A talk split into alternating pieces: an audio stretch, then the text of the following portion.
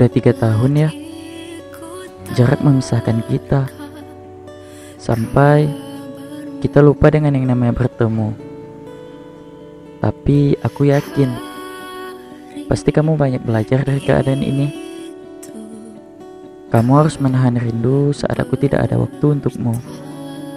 Dan juga Pasti kamu belajar untuk ikhlas Ikhlas membiarkan waktu berlalu sampai kita bisa bertemu. Tunggu aku ya. I love you.